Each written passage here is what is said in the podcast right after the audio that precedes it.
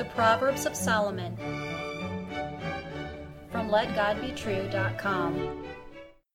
Proverbs chapter 4 and verse 25.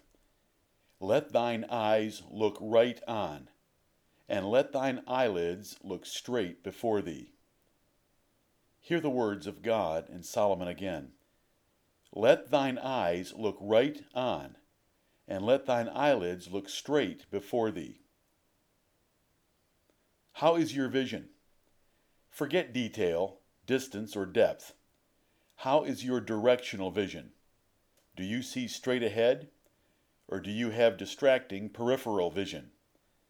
Peripheral vision, or seeing things from the corner of your eye, or things to the side, is a good thing for driving and sports, but it is horrible for Christians. You must see only one object God his kingdom and his righteousness. Having told you to keep your heart with all diligence, in verse 23, Solomon the preacher warned against peripheral distractions, either left or right, in verses 26 and 27. You must establish your direction straight ahead and keep going that way, to the single goal of pleasing the Lord God of heaven. Eyes and eyelids in this proverb are the figure of speech called synecdoche, where part of a thing, part of a person, represents the whole. Solomon did not care about the little flap of skin that covers your eyeballs, which we call eyelids. He wanted your heart and mind and soul. He wanted all of you. In the last eight verses of this fourth chapter, Solomon lists ear, eyes, heart, flesh, heart, mouth, lips, eyes, eyelids, feet, and hand. Your eyes select objects and direct your movements toward them, but it is your heart and mind that give and receive feedback from your eyes. Heart and eyes cannot be separated. It is your overall person, eyes included, you must keep in the way of wisdom and truth. The Lord Jesus taught against spiritual peripheral vision with similar language in the New Testament. And you should look unto him as the great example of perfect vision for your soul. The context of his words will let you learn their sense and application in Matthew chapter 6, verses 22 through 23. He said, The light of the body is the eye. If therefore thine eye be single, thy whole body shall be full of light. But if thine eye be evil, thy whole body shall be full of darkness.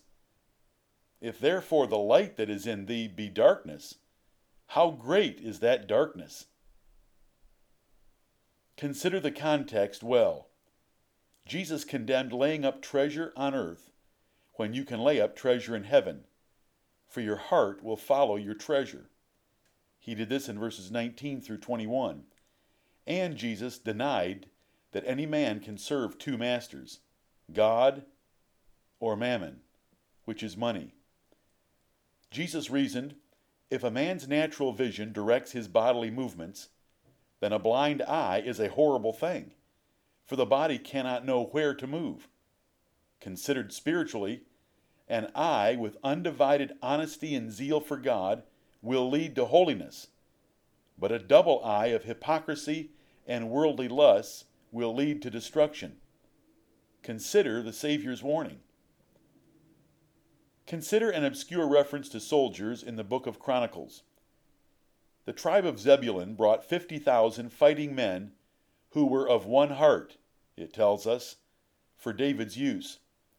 They had no mixed emotions. They were not thinking about going home. They were not thinking about anything else but serving and fighting faithfully for David. Jesus rejoiced to see Nathanael in John chapter 1, for his heart was free from duplicity, hypocrisy, or a double mind. He was an Israelite indeed, fully committed to his God. This single purpose in life marks a consistent Christian that is of great value to Jesus Christ. The Christian life is a race. To win, runners must look straight ahead without being distracted by competitors or other things. Paul pressed forward, not looking sideways, to win the prize of God's high calling. And he described those with peripheral vision for worldly things as belly worshippers. This can be found in Philippians chapter 3, the last half of the chapter. Wicked men have a double heart. They are not totally committed to the Lord and spiritual things. Their hearts still lust after this world and its things. They are carnally minded, and they show little evidence of grace in their hearts. You can easily spot them, for they never talk about the Lord with the same passion as they talk about their own things. James warned twice about being double minded in James chapter 1 and chapter 4, which means having more than one objective for your life. He said a double minded man is unstable in all his ways, and he exhorted you to diligent efforts to reduce your objectives to only one. Eve was seduced by her wandering eyes. Lot's wife could not keep from looking back. Achan saw Babylonian goods and money that cost him his life, and David took what he saw one night from a rooftop. Your prayer should be for God to keep your eyes from seeing vanity. The lust of the eyes is one of the great temptations of man. So careful was Job in his pursuit of holiness, he made a covenant with his eyes against thinking upon young beautiful women that worked for him.